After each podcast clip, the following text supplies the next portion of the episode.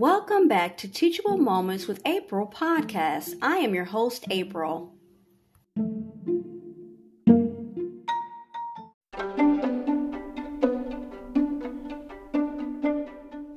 Okay, so tonight we're going to talk about emotional intelligence and what it means for children.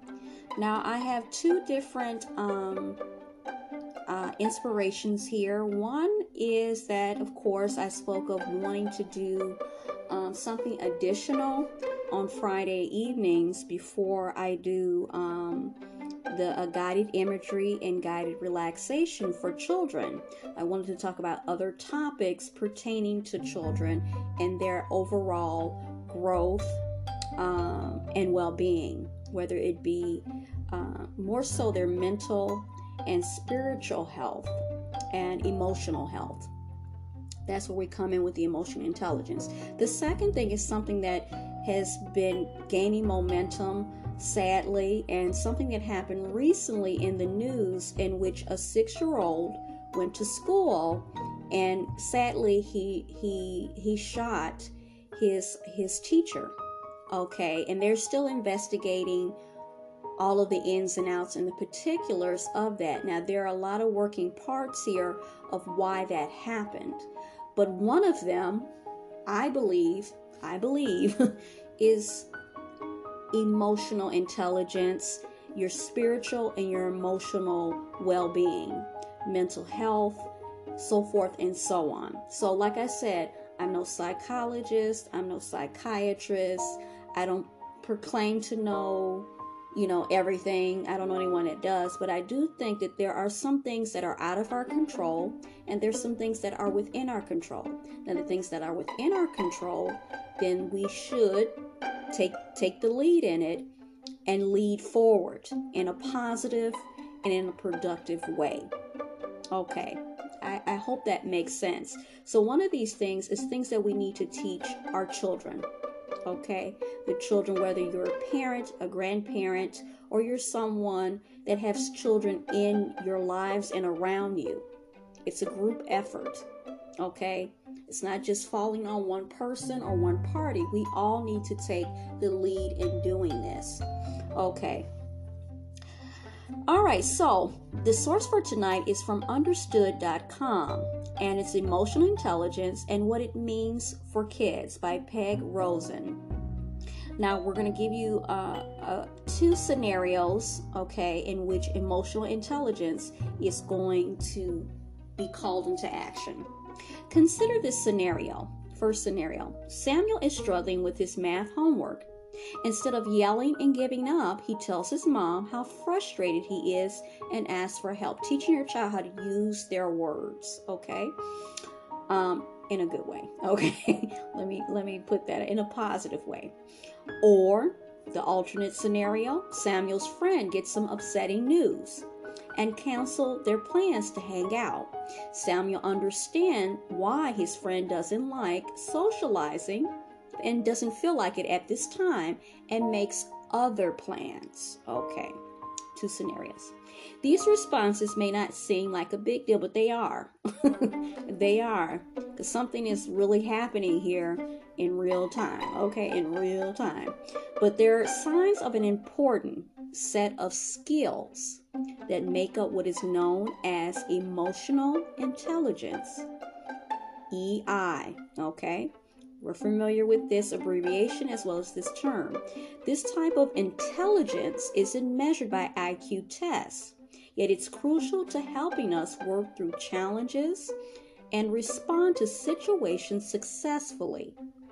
It also helps us make positive connections with the people around us. So, this is for everyone children, adults, okay? Because we're seeing all day, every day, sadly. This is so sad that people are not responding in the most positive and most productive way. Emotional intelligence can be especially helpful to kids with learning and thinking differences. Okay. At the same time, certain learning and thinking differences can make it more challenging, make it hard, but not impossible. Okay, I'm using my own words on this one. Okay. And it is our goal or our mission to take the lead in learning more about emotional intelligence and how you can help the children in your life build these key abilities. And this is my my two cents us also being role models and doing the same in our workings with other people. What is emotional intelligence?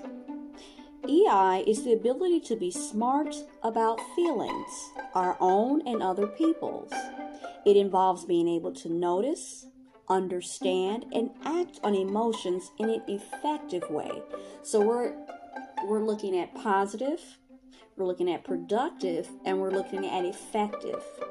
The concept of EI has been around for decades.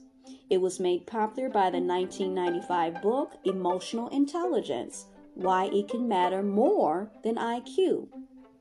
The author, psychologist Daniel Goleman, described EI as having five basic parts. The five basic parts are self awareness, self regulation, motivation, empathy, and social skills. And this is something that was touched on on Wednesday evening when I talked about emotional intelligence in the workplace. Okay, so now we're going to explore them, their definition, or their meaning. The first one I just spoke of is self awareness when people know what they're feeling at a particular time and understand how their moods affect others. The second one is self regulation, when people can control how they respond to their emotions. They consider possible consequences before acting on impulse. Number three is motivation, when people can accomplish goals in spite of negative or distracting feelings that they may be having. This is very, very, very challenging.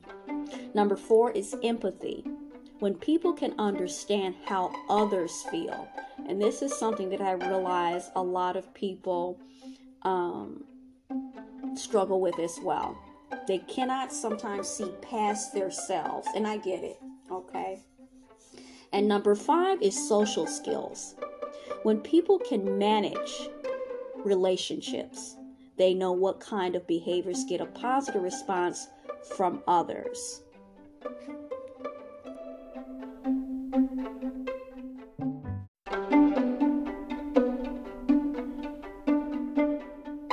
Okay, so the second part of this is that we're going to look at why emotional intelligence is important for kids with learning and thinking differences. Think about the challenges Samuel might face every day. Tasks that are easy for his peers may be difficult for him. He may study hard but get poor grades anyway. He may feel embarrassed about his learning differences and afraid to ask for help. One of the key roles of emotional intelligence is shaping how we respond to challenges. If Samuel has learning and thinking differences.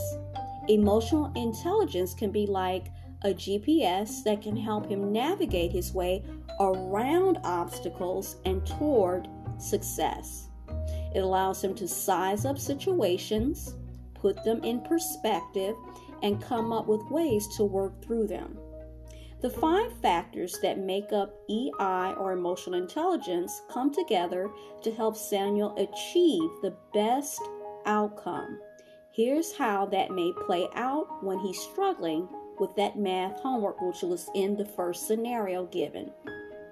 He realized he's getting frustrated. The next one, he quickly understands and considers the outcome of yelling or throwing his book on the floor. The third uh, point to this, he comes up with a better way to respond, meaning explaining how he's feeling. Okay?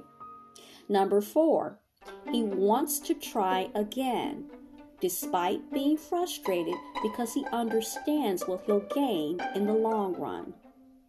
Next, he asks his mom for help.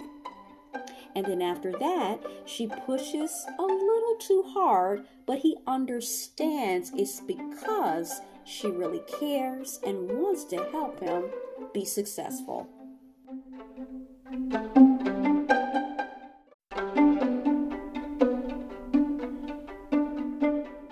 The seventh point if he says he needs to go at a slower pace and would like to try doing it again, but by himself. And the eighth point here is the next day he waits until after class and tell his teacher he's having trouble understanding. Without emotional intelligence, the outcome would likely be a lot different. oh, it's going to be different. Here's how this scenario might play out. Okay, here we go. He throws his pencil down in frustration the minute he gets stuck on a problem.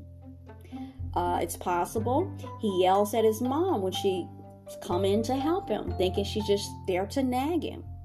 Another possible scenario is he storms out of the room and never comes back to try again. He doesn't see any point in it.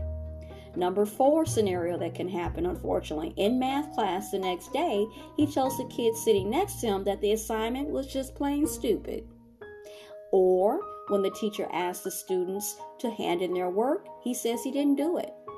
He doesn't tell her after class that he's having trouble, and he definitely doesn't ask for help.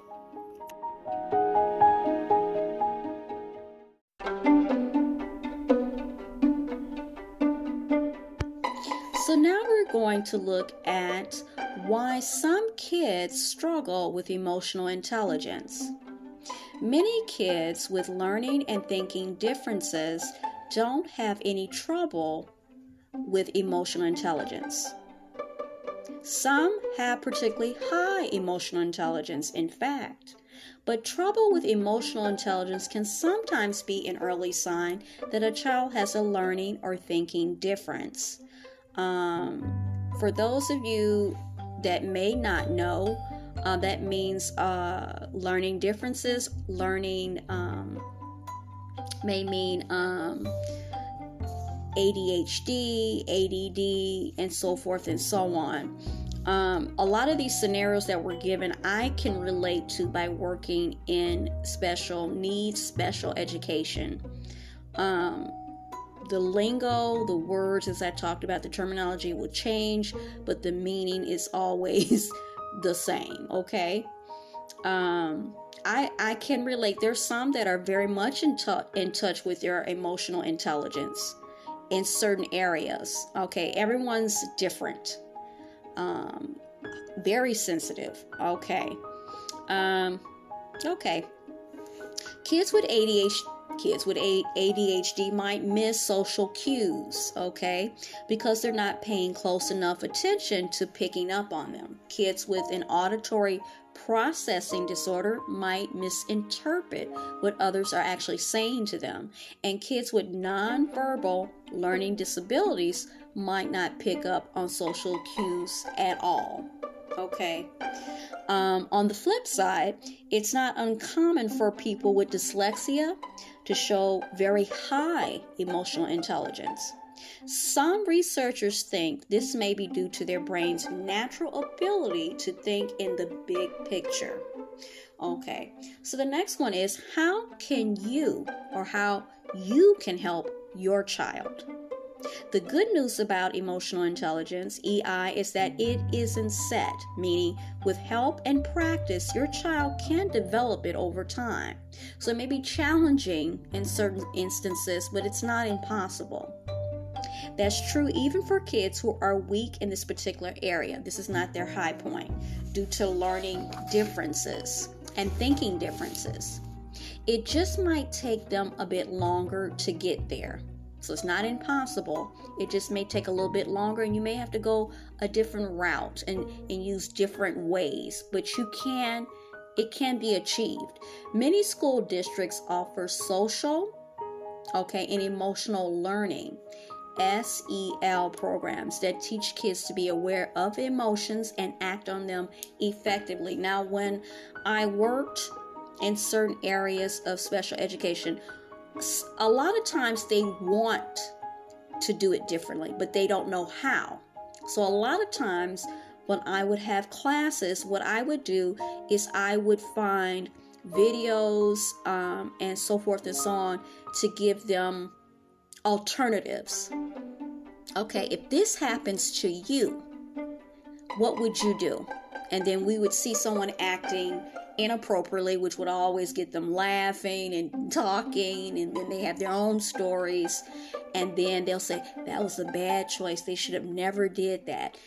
You know, so forth and so on. And then we say, okay, now we're going to look at how they could handle this. And then they say, yeah, thumbs up, that's great, or, or whatnot. And then we'd have an area of time after that where we talk about it. We even would do uh, role playing okay, which they really enjoyed. they really loved to enjoy. And I would often, or other of their peers, would ham it up, really be overly dramatic, you know, that, that gets people talking. And then later on, they'll say, you know, we were in our room the other day. We did this, we did that this earlier, and so and so said this, and then they'd reenact it, and it would start a conversation um, that is very much needed and then sometimes you just give them choices because they might not be able to access the choices. So, example, um, this happened. You could do this. You can do that. You can you you have to give it to them, and then they'll think about it. Sometimes it will take a while, and they'll still make the same choices, but then they'll say, you know what? I'm sorry. I did this and I remember when we talked that you could do that. So that's when you know they're making the connections and that all hope is not lost. Okay. Okay, so that's just my two cents. Okay, so he says here there are things that you can do at home too. The first uh, choice is talk about challenges. Okay, communication is key. Um, even if your child is nonverbal, this is me again, it's nonverbal um, or someone is nonverbal, that does not negate that they don't know what's going on. You really don't know. And everyone has their own way of communication, modes of communication. And you're going to know at some point when you've made contact. If there's been, there's, you're going to know. The, you're going to know. okay, so ask kids how they feel when they're struggling with something. Put a name to the emotions sad, angry, overwhelmed, etc. Then ask why they're feeling the emotion they just named. The second point here is work on strategies. This is what I'm talking about. Brainstorm ways kids can might have done something differently. This is very key because in those moments, you know, when yourself, if you're upset, you can't think clearly. But if you give them alternatives of things that are acceptable or will have a better outcome, give them something to go on. That can mean the world, okay? To get a different outcome. Controlling emotions in order to think of solutions is a big part of emotional intelligence. Um, help others. Have kids join in taking care of people in need as a way to build empathy. This is also very, very important. Um, in the, can think of many instances of conversations they say you gotta calm down you gotta you gotta get yourself together you have to they'll give they'll give their peers um, pep talks or talk to them after and say you really you should have made a better choice. That was a thumbs down. But they do it in a way that is very uh, caring you know because they know for themselves when they've made bad choices they could have done something differently. This is not if you look in the bigger picture it's not just them versus people who have as they're saying here learning differences. We all struggle with this. We all struggle with this. And the only way to be Successful is to help each other. That's just the bottom line with anything. You can join a volunteer effort or just bring them along when you take food to a sick neighbor. Okay, you want to uh, nurture and facilitate empathy, not apathy, empathy. Okay, because what we're seeing in the world is people seem to be devoid, devoid of empathy, and it's a disconnect with their own humanity. They're no longer acting with humanity. People in general, not just children, everyone. And you have to keep a close check on that. We're seeing it. It's like all day, every day. It is so, it is something that is a sign of the times, but still, you must be aware. You must keep that in check. We're all going to fall short, but be aware. Make that effort. God is going to see you trying okay? And he will if you ask for his help he will help you to make these things manifest. Okay so emotional intelligence is tied into many other key strengths. Learn how you can empower children by working on self esteem and social skills and discover concrete tips for helping children develop emotional intelligence. And you, there are things that you are going to learn or things you're going to be reminded of that are going to help enrich your life and your emotional intelligence. Now, the key takeaways some kids with learning and thinking differences have trouble with emotional intelligence. Not all of them, okay? We've already explored that. The second key take- takeaway is schools may offer social and emotional learning, which is also known by the acronym of SEL programs to help build emotional intelligence in kids. And thirdly, talking about challenges and feelings help build emotional intelligence. So I hope that if you didn't know about this already, that you have learned many things. And I think in a future, I know I know in a future uh, episode, I'm going to talk about emotional tel- intelligence in the family unit. Okay, not just adults in the workplace. We've already touched on that. Great. We talked about kids in general in the school setting, but I want to talk about the family unit, how to nurture that and, and facilitate that within your families.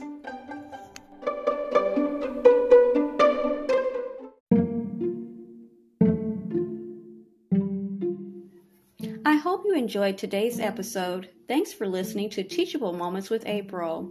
If you did enjoy this episode, I invite you to come right back to check out my podcast and my other episodes. Don't forget to listen, add us to your favorites, and support by clicking on the link in the description. As always, be blessed and be well. Until next time.